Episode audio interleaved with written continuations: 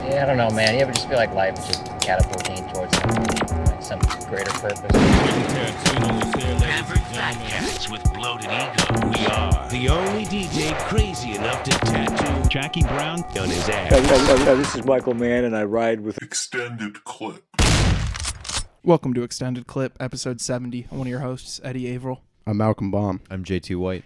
And we're getting spooky with it this month, folks. It's October. You know what that means. We're doing at least one horror movie every week, I think. Uh, something like that. But our double feature this week is The Lords of Salem, the 2012 film by Rob Zombie, and Airheads, the 1994 film by Michael Lehmann. Lemon? I don't know how to say it. Yeah, more like Michael Lemon. It's a film by Brendan Fraser. Let's be realistic here, folks. yeah, his uh, his long hair. You know, that's uh, I want to grow my hair out to where I look like uh, Brendan Fraser. Yeah, exactly. Oh, dude, I never realized that was a, a longtime friend of mine. Uh, we, we can call him friend of the pod, Ponytail on Letterboxd. That's his avatar, and I never knew what it was from. I was like, Damn. I think I think he should bring it back. I think he'd be prime for like romance movies, like a lifetime. I know he needs some money, so let's I- get him. You know, let's, let's grow that hair out, get him some roles. full disclosure, all three of the extended boys uh, uh, rocking hair down to the shoulders at this point. We're getting in our Yeah. hippie mode, Mm-hmm. and uh, so we are. We do have a little bit of a long hair bias on this show. Well, Sandler w- with the buzz cut is also killing it too. So hey, we're we're diplomatic. I kind of feel like if I let my facial hair grow out, I, I would look j- greasy like Buscemi does. That's a cool. I mean, like I said, I'm a, I'm a neck beard, so I can't even grow a beard. I got, yeah, it's a sore subject. The Lords of Salem, 2012 film, and uh, I described it very flippantly last week as a film that has a scary record. And uh, I regret that now because now I think there, there's going to be a box at my door tomorrow with a, a wooden box with a SD card with a scary podcast on it, and it's feel- going to kill me. I feel like I don't know if you were to describe this movie in one sentence. That's not a bad attempt, though. I guess. It's it's a, it is a spooky song. Yeah. Really fucked up, son. The Lords of Salem is a film starring Sheri Moon should Zombie uh, as tomorrow. Heidi, a shock jock. Uh, that is a shocking rock and roll disc jockey right. uh, that has an addiction problem. And uh, you know it, it's kind of sprinkled in throughout the film. There's a there's a scene where you hear uh, the ongoings of one of these uh, recovery meetings while she's walking down the street, and you know uh, then partway through the film you realize that the the witchcraft that's brewing, the the satanic panic in the apartment is kind of an allegory for addiction, Yeah, and uh, it becomes a lot more scary. personal demons manifesting. I mean, I I couldn't help. This is just a cheap Ehrlichian comparison, but with you know rehab subplots, you know the casting of his actual wife, you know, kind of like these surreal cutaway scenes. I can't help think that Tommaso is Abel Ferrara's Lords of Salem. I, I, I thought you were going to say this is his Abel Ferrara film, but yeah, it- it's the same thing. Yeah, exactly. Well, I mean, Lords of Salem came out first. that's true. Respect seniority. Had you seen this one before, uh, no. or any Rob zombie? I, Robert? Well, I have seen one zombie picture that like cute. I mean, it's dog shit terrible. It's his animated movie, The Haunted World of El Super Beasto, and uh, th- it's like about like some horny luchador like superhero who's like I think at the beginning he's like directing a porn. I mean, it has like uh some things that I was expecting from from Zombie in Lords of Salem, like his love of the cinema. And there's a lot of like old horror movie references littered in there. And there's like uh I think Paul Giamatti plays the devil in it, but it's like just the worst like sex jokes. Um but I knew that one was going to be his whiff and so I was very excited to see Lords of Salem and it didn't disappoint. Yeah, you know, I mean, I think this is a this is a crazy movie that moves at kind of like a nice slow pace, and it really has an emphasis of mood, and it, re- it paints the uh, does a real good job um, emphasizing the town and kind of just you know as you know like do the right thing as a summer movie. I feel like this is such a rich winter movie in terms of like texture and everything like that. So yeah, I feel like this is like I love Rob Zombie. I like uh, Devil's Rejects 31, but I feel like this is kind of him ascending kind of like his his cinema fetishism, like his 70s horror fetishism and kind of making something a little bit more mature, but also still, you know, not taking away any of the insanity that he trends towards in his movie, just kind of weaving it in in a more thoughtful way than, you know, kind of the abrasive, like aggressively transgressive nature that he usually goes for. And we brought up Abel Ferrara earlier, and I think the addiction, uh, Abel Ferrara's horror addiction parable, is a more useful, almost a more useful comparison than Tommaso. And uh, we don't need to. have all a- good. We It's don't all need to have a usefulness contest, but. Uh, I, I think that both of these films kind of use a city as a place where, or in this case, you know, Salem, I guess, would be a town.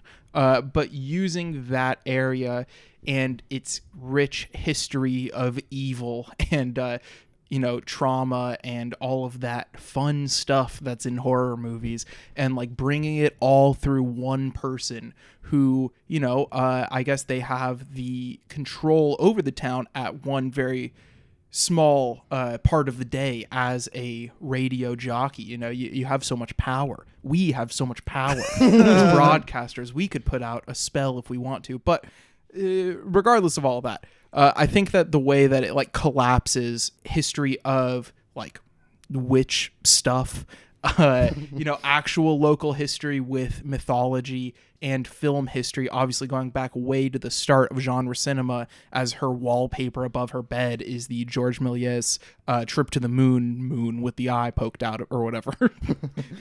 The eye's not poked out. I don't know. I, I mean, the a eyes missile are in the eye. Yeah, That's what it is. Poked out by a missile. You're not wrong.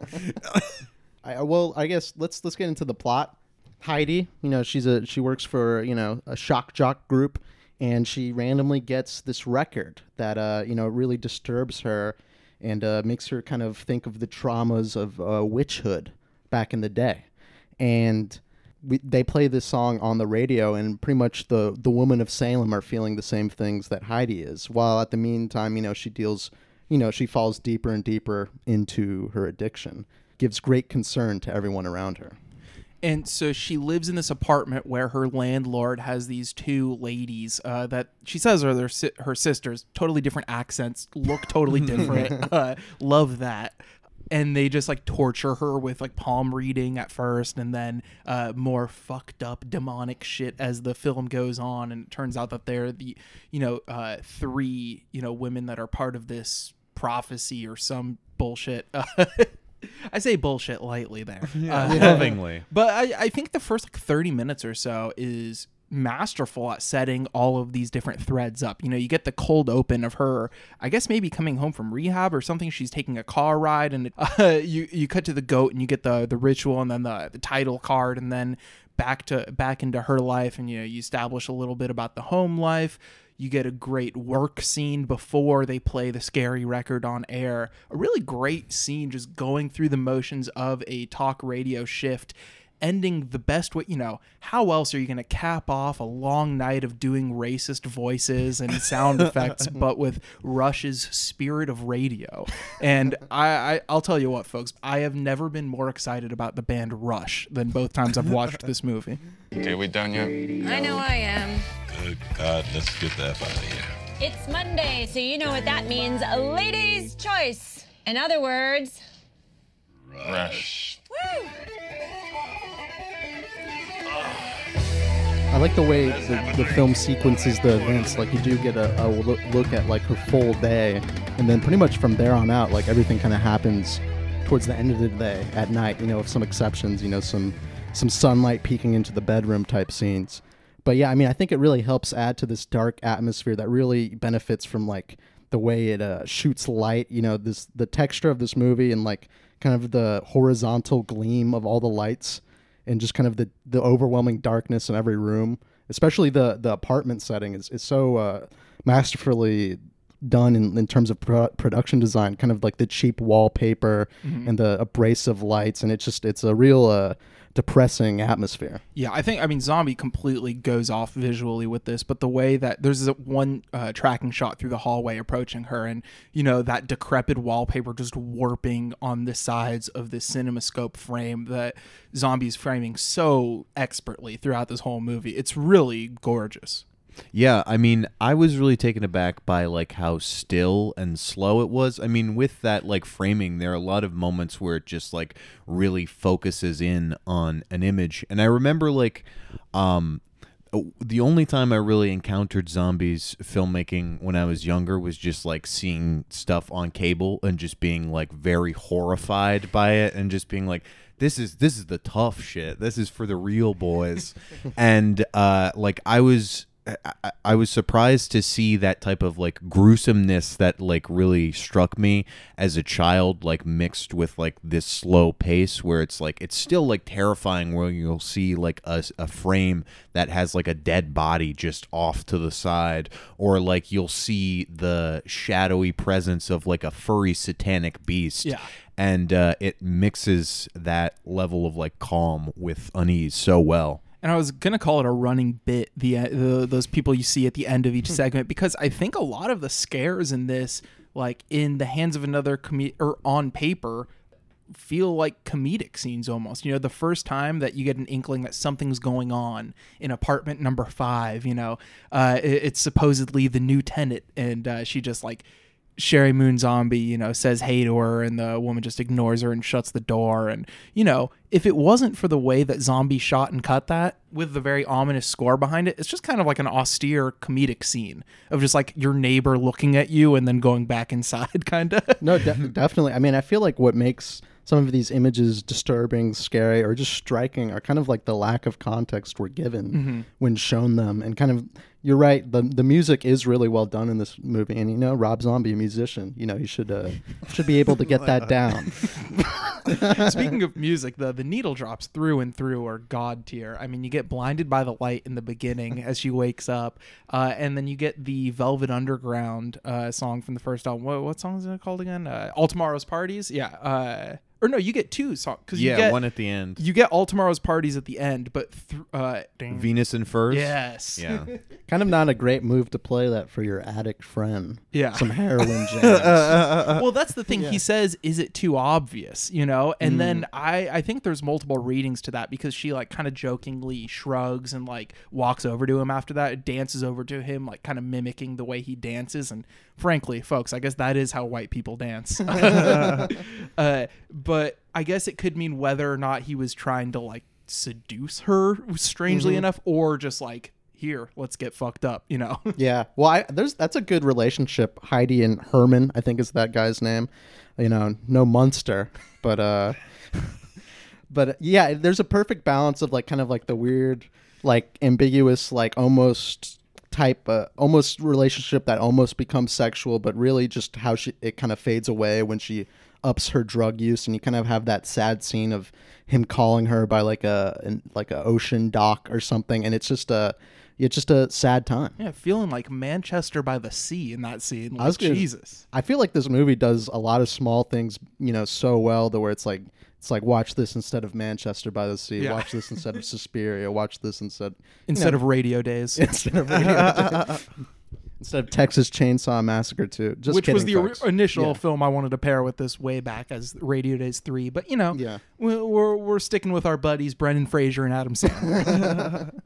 I, I think the set design, like the further you get into this film, the more detail is exposed and the more you're just kind of blown away by it. You know, you explore apartment number five and you see that giant red neon cross that she just puts her hands up toward and just the energy flowing through it is pure fucking demonic, you know?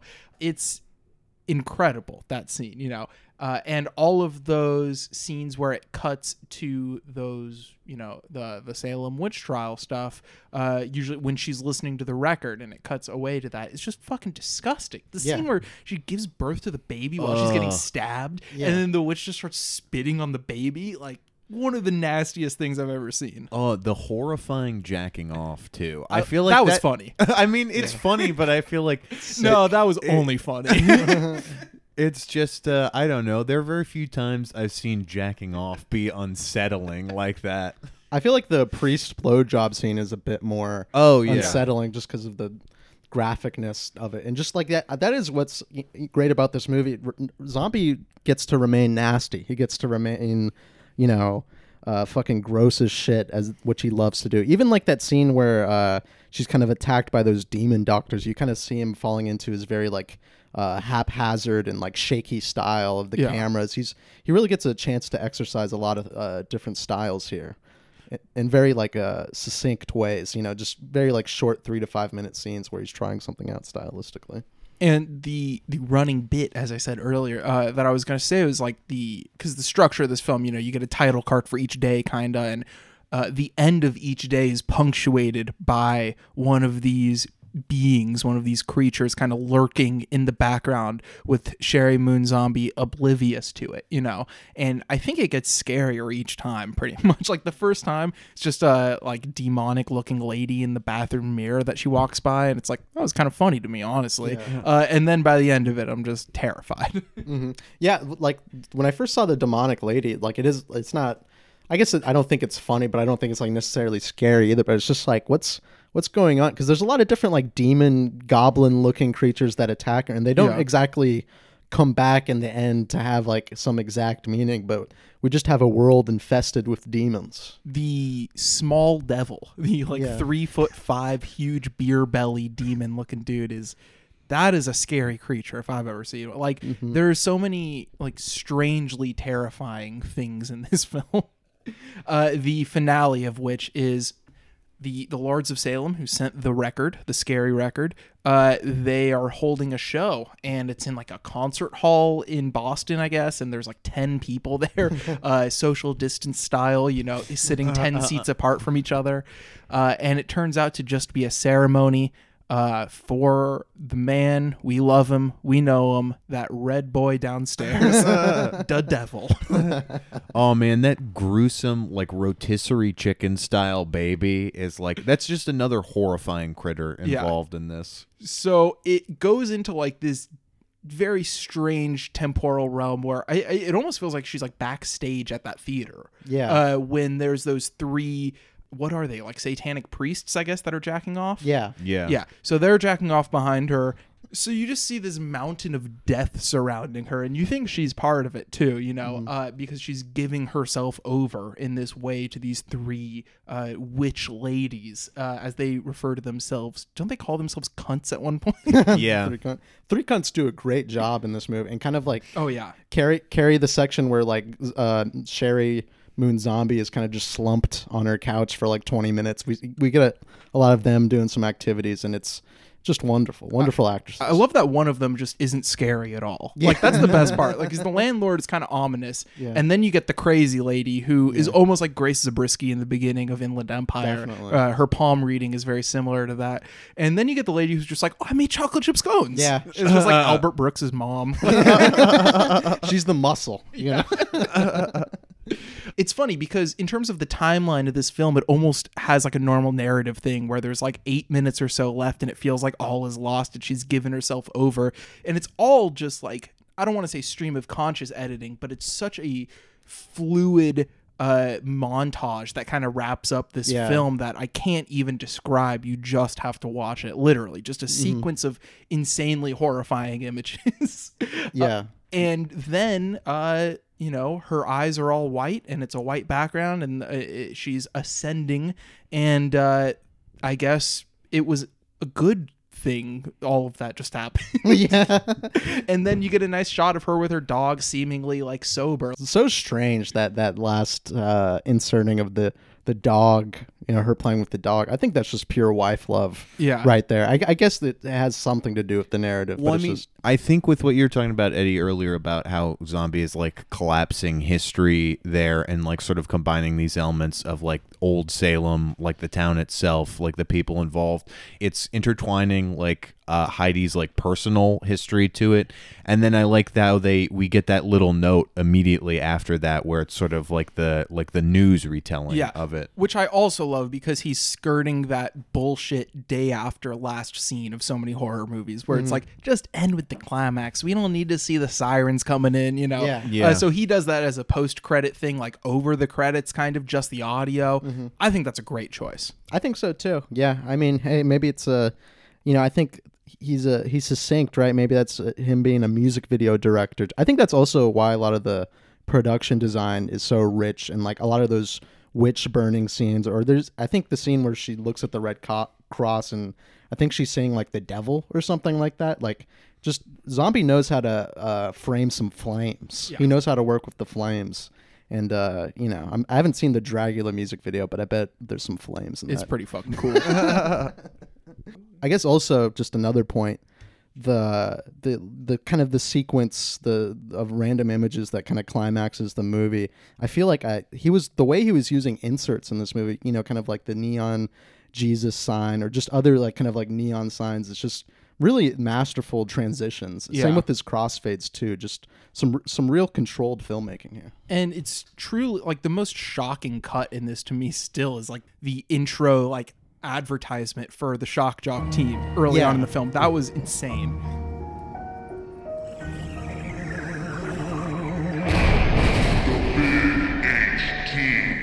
Heidi LaRock. You're such a perv. I love that advertisement. Though. It's so funny.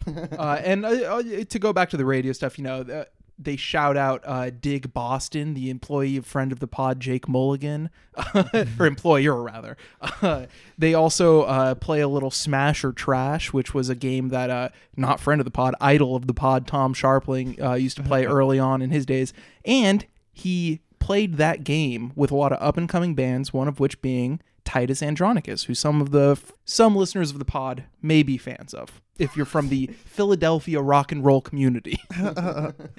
Um, I don't know. Someone posted a Titus Andronicus link in the Discord, and I was like, "Smash or trash, best show, 2003." I remember. I listened to it. I think it was 2005, but yeah. That's pure podcast knowledge coming to roost. I went Rain Man mode.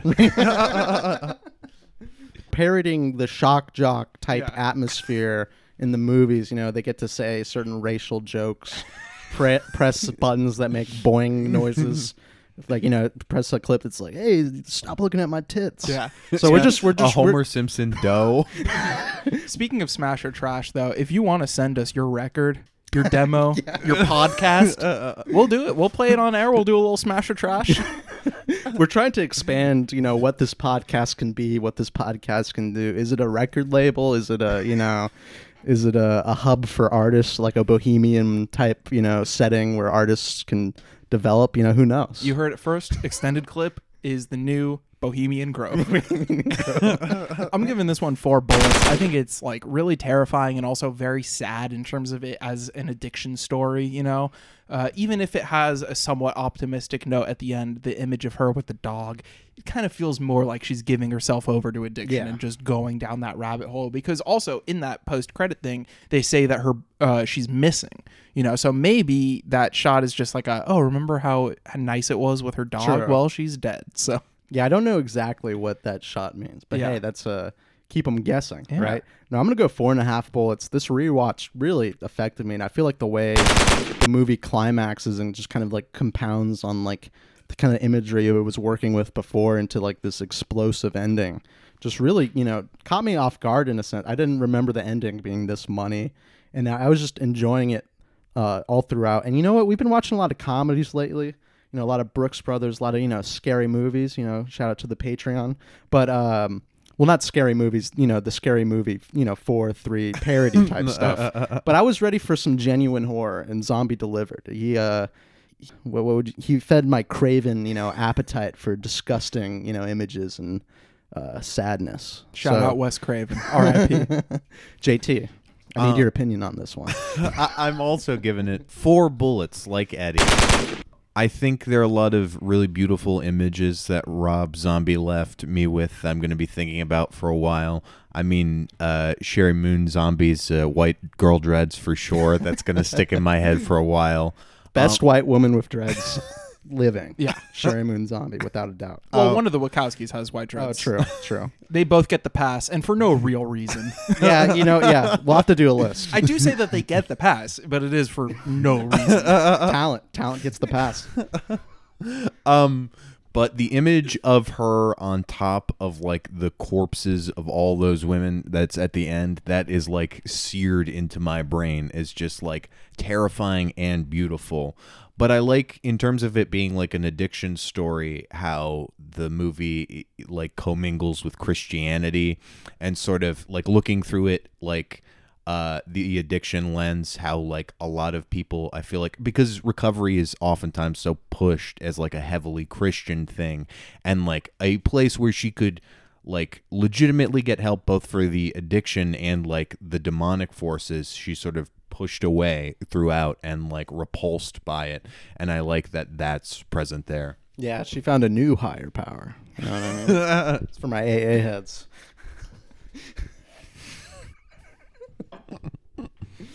And if you want a new higher power, you know, you could DM me 15 for the gram, 35 for the eight. Deitize us for a small fee. Uh, we'll be right back on extended clip to talk about airheads. You know, nothing out of this world, really. No big deal. Play it again.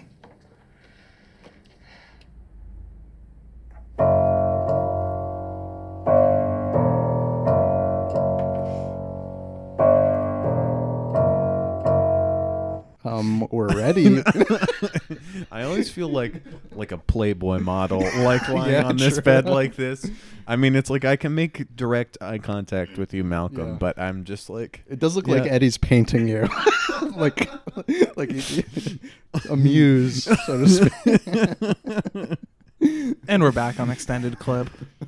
Uh, before we get to the middle segment, you know, we had a big week on the Patreon, uh, and we're gonna have another one. I gotta say, two dollars a month, Patreon.com slash extended clip. Right now, you can go there, and what what what'll they see if they go there right now? Well, they're gonna see a review we did of Battle in Heaven, Car- Carlos Reygadas's uh, transgressive film about uh, Catholicism in Mexico and you know kidnapping babies And It's a- getting your dick sucked getting on camera. yeah, it's a real action-filled romp. No, no, it's a it's a we, we broke it down in the Patreon, but upcoming we're gonna break down scary movie, and we did a lot of homework for this one. We oh watched boy, did we! we watched like five parody movies each, and we're we're in full parody mode. I made a chart. Last time I drew like a diagram of any kind was for Sully. Uh, I I busted out the diagrams again. JT and I both. Yeah, this is the most work I've ever done for the podcast, and like, Uh, we haven't recorded it yet, but it's either going to be the dumbest things I've ever said before, or the best and smartest. So you're going to want to tune in for that. Either way, it's gonna be entertaining. Patreon.com slash extended clip. It's two bucks. Welcome back to Extended Clip. It's Malcolm in the Middle, everybody's favorite segment. said that with, said that with I a think little we, I think we, spice on that. I think we could honestly afford to drop this. No way, No, dude. joking. It's the heart of the show. I No. get it. You you're scared of the spotlight. um, no, Eddie, no, I'm not. Um, and I'll go first just to prove it. I, you know, I watched a movie this week, Red River by Howard Hawks. How's that for you? And this is kind of a strange movie. It's kind of like a movie about John Wayne just adopting this boy with a cow, and then you know, raising each other. You know, raising a good beef hand, a man you're going to hand off your beef company to. And then, you know, times grow tough. John has to head west or south. You know, he has to hit the road and he has to take all his cattle with him. And it's just, there's kind of like a slowness to this, you know, uh, this Hawks movie. I, I mean, I love the way it's shot too, kind of like these very, uh, emphasis on like some, you know, dark shadows on, you know, profiles of figures and, you know, of course the beautiful landscape shots and, I don't know. It's it was it really. I kind of like it more than you know maybe some of his his classic classics. I know this is pretty high regarded, but uh, yeah, really like this movie. I guess some people don't like the ending. I remember I remember there was a big spat over that on Twitter like last year. 'Cause I'm like the- get over it. Yeah. it's a, it's a good movie. Yeah, no, I like I like the end. I think the ending actually has like a, a levity to it that that is a very unique. Kind of like them just kind of dropping their aggression towards each other. You know, just because you know you love a woman.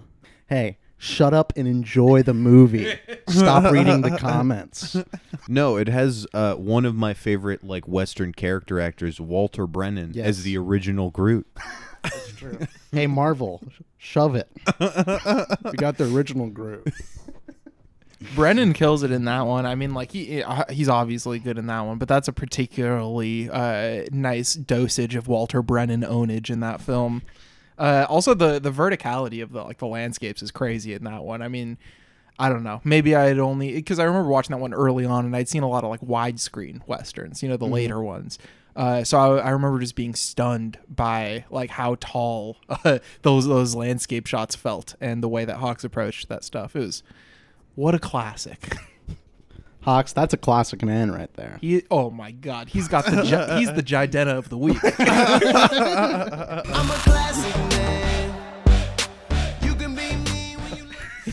what did you watch this week, JT? Um, I want. I'm so glad we introduced Jidenna of the week. Our new- our- everyone's favorite new segment. Cue classic man. Play that. Real quick. I watched uh, 1986's Armor of God by Jackie Chan. And this is a crazy flick from Jackie.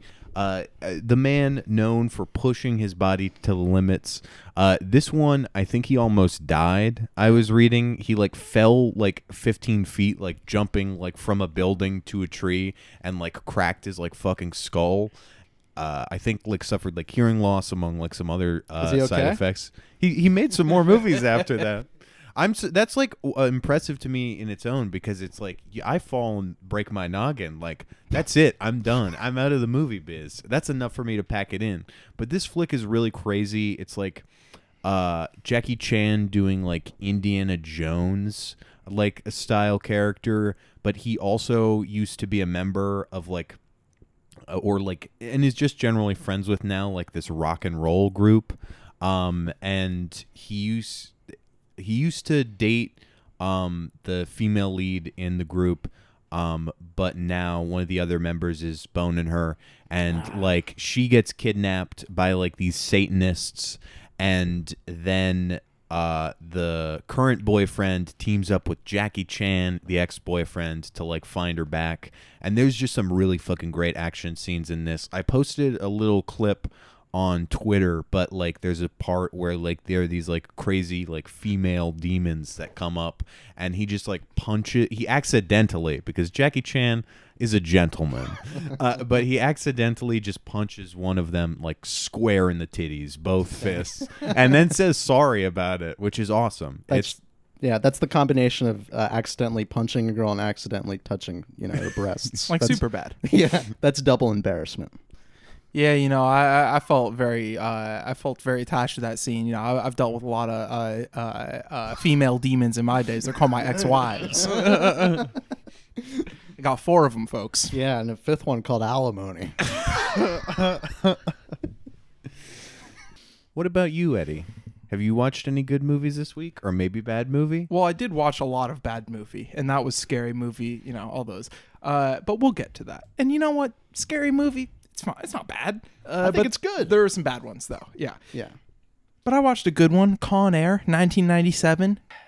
Simon West is the director, the real auteur being, uh, I guess, split credit between Jerry Bruckheimer and Nicolas Cage, you know? Uh, not, not to besmirch any Simon West auteurists out there.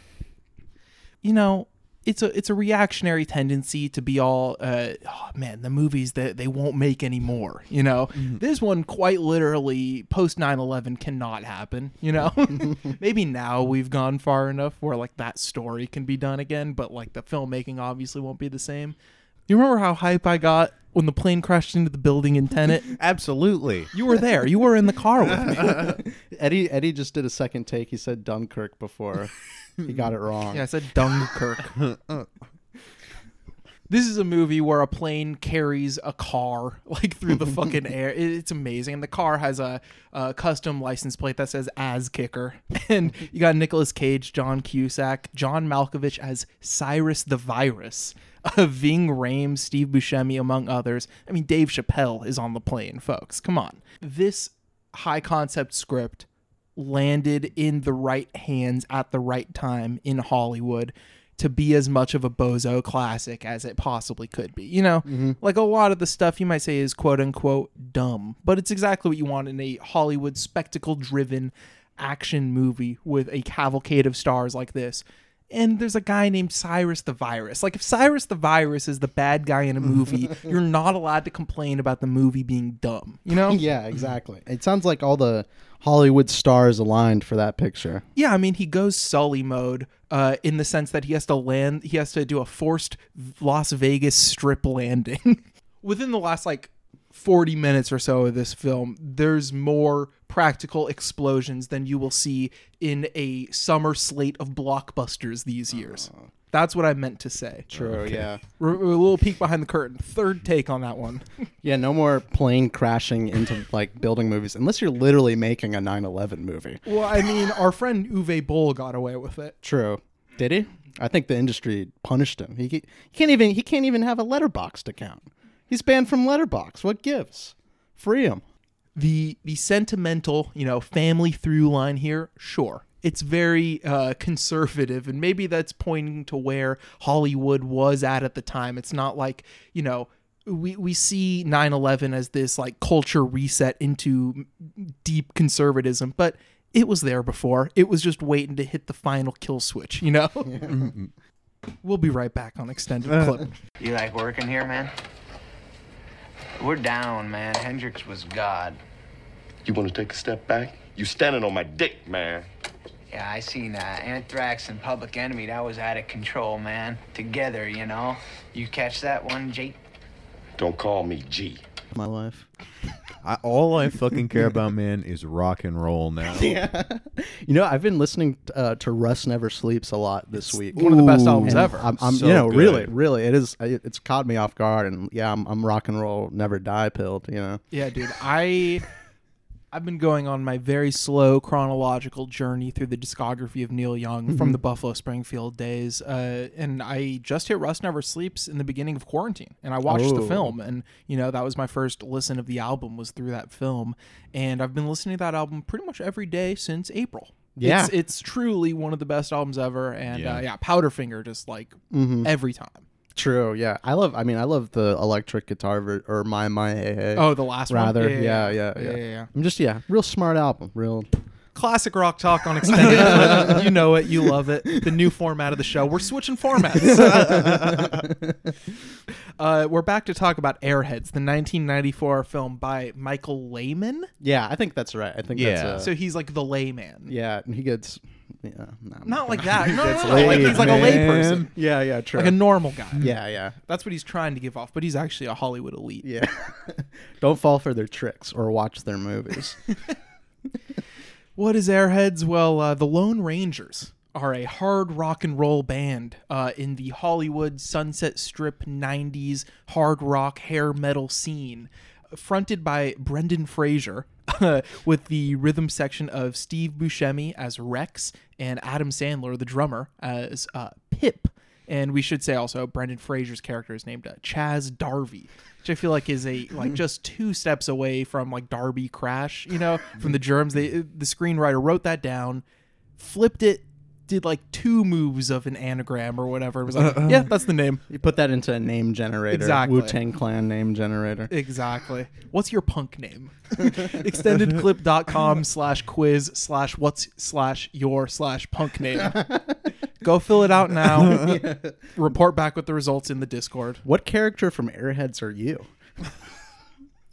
Uh, so the Lone Rangers hijack a rock radio station to get their demo tape heard after being shut out at uh, every other avenue towards success so far. Um, whether it's the fault of the cops or the station's employees or their equipment or the band and their personal issues, the demo tape is never heard over the air despite the very lengthy hostage situation that escalates to near riot proportions. And while the ending isn't exactly like a, a positive outcome for what their goals were, uh, you know, the relationships were mended and rock and roll won once again. or did it? I don't know. It, it poses a lot of questions. True. Well, I think I not to let's not go too deep, but uh, I mean those those uh, discussion scenes between like Joe Mantegna and Brendan Fraser about like the state of rock music seems to hint at like something more. Ser- I, this movie's a little bit more serious than I thought it was going to be. Like you mm-hmm. see the mm-hmm. cover, it's like Sandler, Buscemi, and Fraser like peeking their head through a door. You're like, it's gonna be some goofy stuff, and there's plenty of goofy stuff. but like it is trying to say something here. I don't. I don't know exactly. No, I don't. you know. it says some things very very quietly the stuff with race in particular where i think it has something of like an interesting note where it's like oh throughout the history of rock and roll music a lot of it is like white guys appropriating like black music and black culture Mhm. and i think it gets at that like a few times where like um I- in just pure bozo scenes where it's like sandler um, is talking to that black woman and is like, "Oh, I listen to a lot of rap music. I like feel about your plight," and it's like I, I have empathy for that situation. And of course, the classic uh, Brendan Fraser shouting uh, Rodney King during that uh, riot sequence. Just incredible. Brendan Fraser, fist in the air on top of a cop car, chanting Rodney King. Just what is going on, folks? uh, this is this was a fun movie though. Yeah, I, Yeah. I liked it. it. It has some issues for sure. Uh, not exactly the most well directed thing in the world. Michael Lehmann. This is probably his best movie. I, I'm not a Heather's fan by any measure. Oh, he also did 40 Days and 40 Nights, which we've talked about on the podcast before. the the pure star power, the wattage is through the roof, you know, and, and this is just such a great ensemble. And uh, yeah, I don't know. You get Steve Buscemi introduced working at the toy store, uh, the Sandman in a crop top getting off his shift at the the pool cleaning job, and uh, Brendan Fraser getting kicked out of his girlfriend's apartment with her throwing his stuff out of the window like dirty work. yeah, it's just like a fun '90s comedy. Like I feel like these kind of kind of crime comedy, high concept things don't really happen anymore because it's also slightly low stakes. You know, Yeah. they use uh, toy guns uh, filled with hot sauce, and uh, of course, there's a great gag toward the end where Brendan Fraser is squirting a burrito with the gun. Yeah. Uh, an extended clip pantheon image right there. I was gonna say that is that is a great. You know, I, I do agree with you. This movie's not well directed, and it kind of feels like almost kind of like an assorted goodie bag rather than like a you know coherent thing sometimes. But that scene where yeah, uh, Fraser's thinking about what to do next. You know, whether he's gonna go to jail for a long time, and you see like these colorful police lights by him, and he's squirting hot sauce on his burrito. It's just what a you know what a mood that's being created here. Well, yeah, and I, I just talked about Con Air and the the studio competency of the '90s. Like Mm-hmm. Michael Lehmann doesn't, I don't think, inject any real personality or flair into this film, but it's a nice enough looking picture. Mhm. Uh, the set is you know well explored the radio station set they have a lot of fun rating the cds and the tickets and you know uh, the the cart where you have all your your records carted up uh, if you're a real dj like me i have my cart beside me right here No hard drives when we DJ. pure vinyl, pure scratching. Adam Sandler's performance is so like understated in this, even though he gets a couple moments to really goof off, which I really like. There's a moment where uh, when the cops first approach the situation, and he kind of plays a little mirror gag with him, where they're walking back and forth, kind of toward his car, back to the door, and then he just does a goofy dance, and it's like, all right, Sandman's having fun. No, yeah, that mo- that moment really did stand out to me. I'm like Sandman's beginnings, you know what I mean? Yeah. Just the genesis of the Sandman, and I kind of like, yeah, it is interesting to see him before his, you know, empire, before you know Happy Madison is, you know, erected. But yeah, him kind of playing like third fiddle here is kind of Mhm. interesting, kind of like a dumb hot guy. It's kind of you know, it's a change of pace that you know you don't usually see from Sandler, and you know he does a good job. Yeah, I was surprised. This was my first time seeing Sandler like doing like a minor thing, and just like how like well like he doesn't have to go as high for the performance, and just sort of let like I don't know Fraser do his thing. Brendan Fraser uh, is really good in this film. He just has such a blank look on his face. Uh, you know, we've already used the B word quite a few times in this film, but I think there is, you know, maybe no greater bozo of 90s cinema than Brendan Fraser. Uh, just pure caveman instinct uh, guiding him through his rock and roll journey, you know? I mean, I think it like that. His performance alone is able to sell like them saying like dick cheese and like butthead all the time. Get in the truck, dingus. I mean, I think the romantic plot that he has is probably the weakest and just like most inessential part of the Mhm. film, and like the fact that he's just like just a dude, like is why it like doesn't. And, and you see Mm. so little of the girlfriend, anyways, where it's not. I don't know. It it doesn't feel uh, complete at all. I do kind of like how like you know feeding into this bozo narrative, and the movie's definitely like you know th- he's not he's not a hero hero. You know what I mean? He he uh he denies you know the corporatism of rock and roll, but still like the way he treats his girlfriend is poorly is kind of funny, just because like how they have that moment of reconciliation, and then like he's just like. Get out of here! Like stop. Did you just come here to yell at my friends? Get out! It's it, is funny how you know non-respect non-respectable these guys are. a lot of just like radio antics on this a lot of good stuff in that department Mhm. at one point mike judge calls into the uh, hostage radio show uh, as both beavis and butthead uh, and uh, you know it made me laugh i, Yeah. I i'll admit it I, I laugh at beavis and butthead I got caught off guard by it, and that's what I was just like a nice We got free tickets to give away, but we are completely surrounded by cops. We need some feedback here. Go. You're on the air. Whoa. Am I on the air? Come on, buddy, give me the phone. Am I speaking English? What did I just say, dipshit? Come on, buddy. No way. Shut up, Beavis. Oh, uh, so what do you guys want? not the first time Mike Judge has done the Beavis and Butthead characters in an Adam Sandler movie. You know, real heads will remember 2017's Sandy Wexler. which came out before Airheads. Yeah. Oh, another minor like performance that I really like is uh, Chris Farley as like the cop.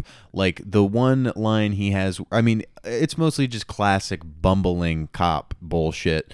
But like when he says "holy shit" before he's pummeled, I Yeah. think that like the the shot there of them is like some of the best direction in the movie. Oh yeah, I mean, if you get a if you get a nice push in on Farley going full freak out mode, that's cinema gold right there. That's a subversion of his "Holy Schnikes" line. Exactly. Um, yeah, I mean, I like Farley in this, but I feel like maybe his sub. They don't really give him much to do. It is kind of like a lower register performance you, Yeah. you're used to from Farley. He's not going big all the time. In fact, like he's getting like he's kind of timid in this one. He's Yeah. getting made fun of by uh, on you know onlooking rioters. And by the way, the unexpected connection of the week, uh, the Magnolia moment of the week, Rob Zombie appearing in this film with White Zombie when Chris Farley goes to the club.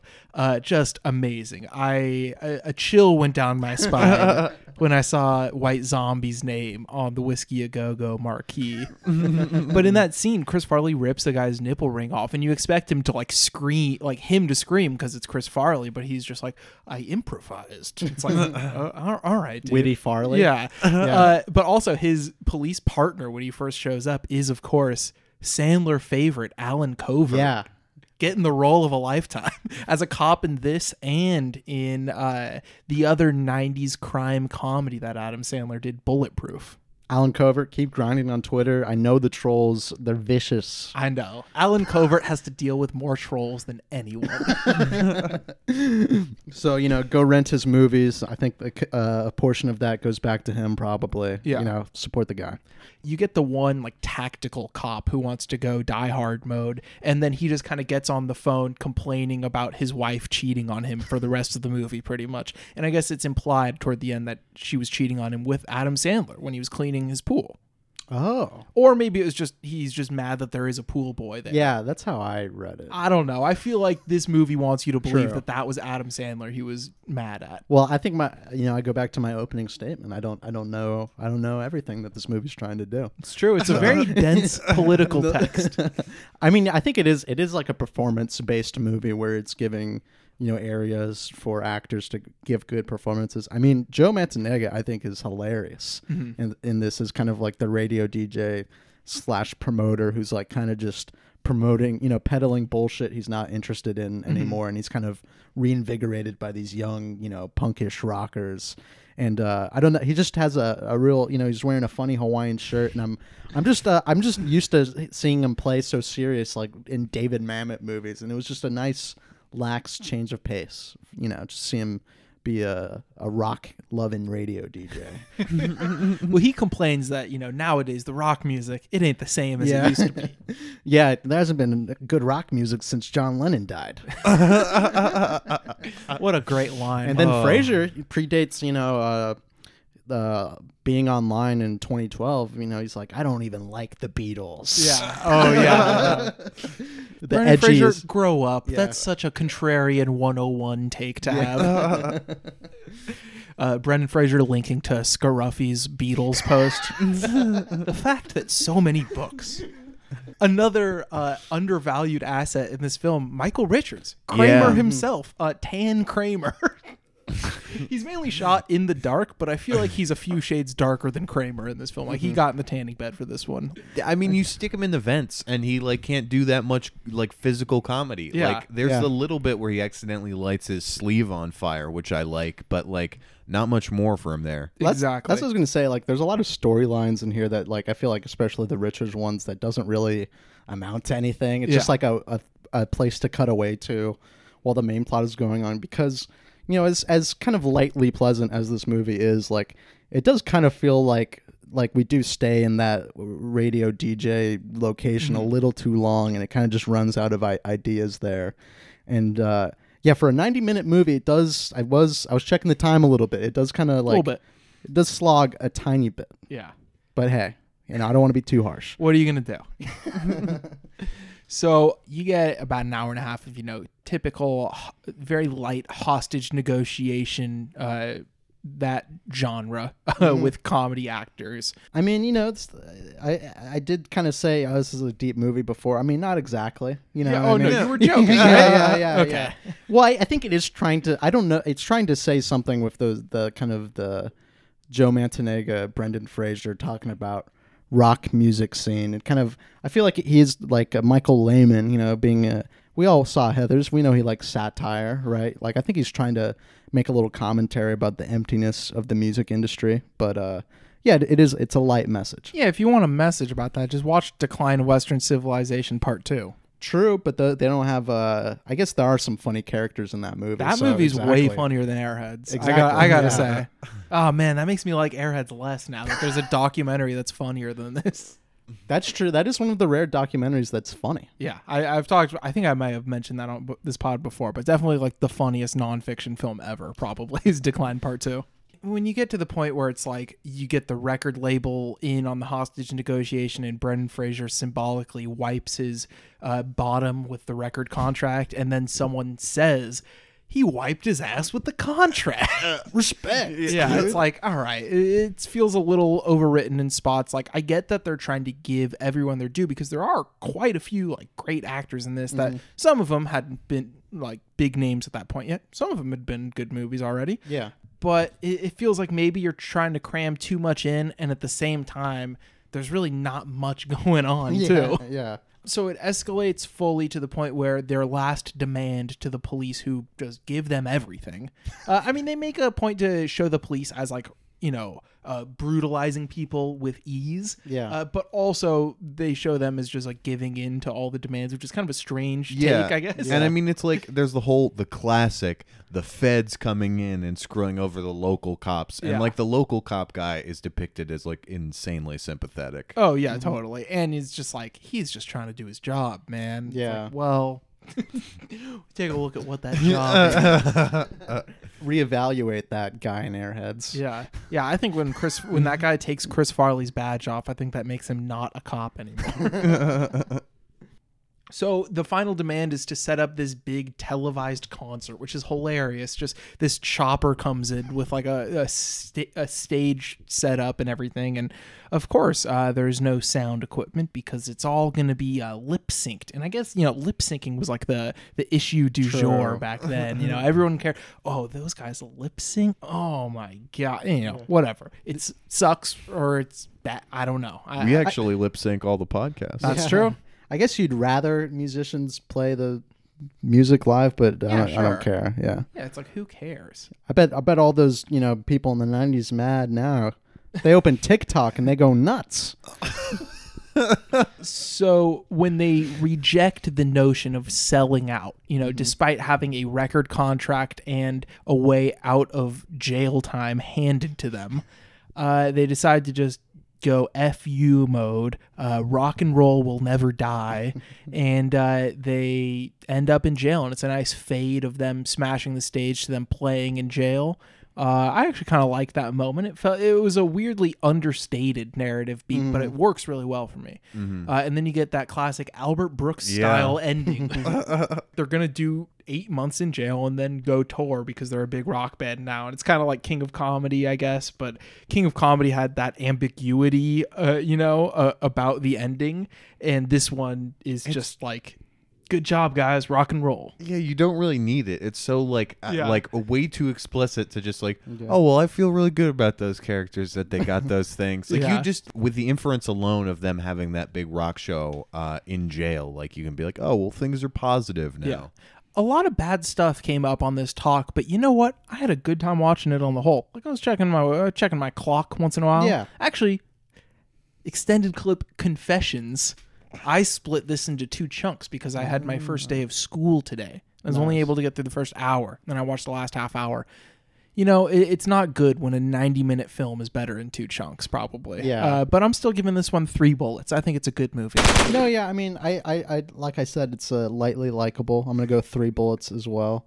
I mean, yeah, I, I- there's you could nit, there's a lot to nitpick, and there's a lot of bits that don't land. Maybe you know some some knots that don't get tied, but it's just interesting to see these actors perform. I think just to see Joe Mantegna kind of take this role, see Sandler play third fiddle. I mean, Buscemi, who's like, I, I mean, I don't know if he's given like primo material, but does his job. Yeah. has a cool long haircut. I kind of like the more understated Buscemi performances where he's Yeah. just kind of got to let the other people do their thing and bounce off them. Yeah, uh, yeah. because that kind of shows his you know range, I guess. True. And I mean, a movie that rests on the shoulders of Brendan Fraser, who does a pretty decent job. Exactly. So, um, you know, I, I got to look out for this Brendan Fraser guy. Maybe check out Furry Vengeance or something like that. But JT, what do you, what do you think? Um, I'm also a member of the Three Bullet Club this week.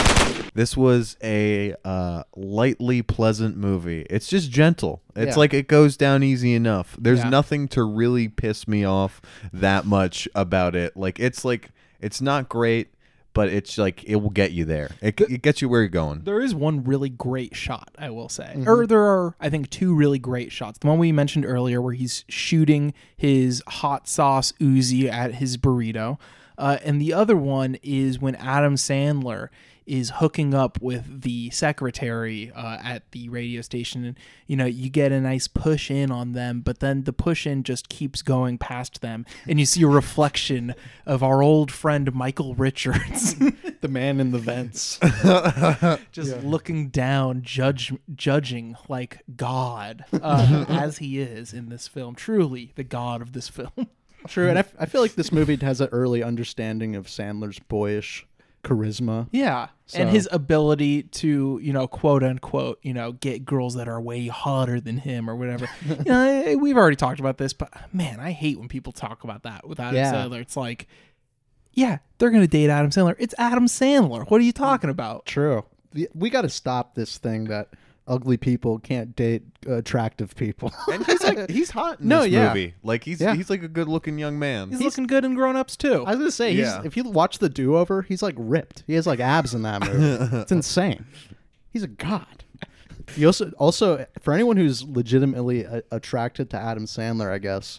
There's a scene in the do over where he sucks a phallus like object, like a gives it a blowjob for like a good ten seconds. It's pretty pretty dis- not disturbed, but just like it's, that's, that's out of uh, Sandler's range usually. You know, he's not usually sucking on dick like objects in his movies. So It's true. He's Check it out. usually not. I I can't wait Oh. to watch that one. That's one of the only Sandlers I have left, uh, including one of his newer films. You know, I, I, I was shocked when JT slid me the document that contained our picks for next week's episode. I was shocked and appalled that he would select two new releases, and then I l- took a hard look at that double feature, and I said, "How can you resist?" These two great auteurs. Can he do this? Is he allowed? JT, what are our selections for next week? 2020 has been freaking awful, man. I like hate it and like I'm ready for it to be over, dude. But I like God, it sucks. Just wish I could just fall asleep, and just wake up on November fourth. uh, um But no, there's like there are some things that I've been looking forward to this year that COVID and Donald J. Trump are not going to take away from me. And uh, they're days and Hubie Halloween. Um, Hubie Halloween continuing our sort of the the, the spooky ishness. We'll see how spooky it actually is. But yeah, I'm excited for these two brand spanking new pictures, fresh out the box. I mean, who do we love more on extended clip than Simon Lang and Adam Sandler? It's it's really there's only a few people in that category. That's true. This is kind of it'll be a victory lap episode. I predict. I'm predicting a big victory lap for all three I of us. I sure hope so. I, I see great things in our future. Goodbye. Rodney King! Rodney King! Rodney King! Rodney King! Rodney King! Rodney King! Rodney King! Holy shit. Rodney King? What's that supposed to mean?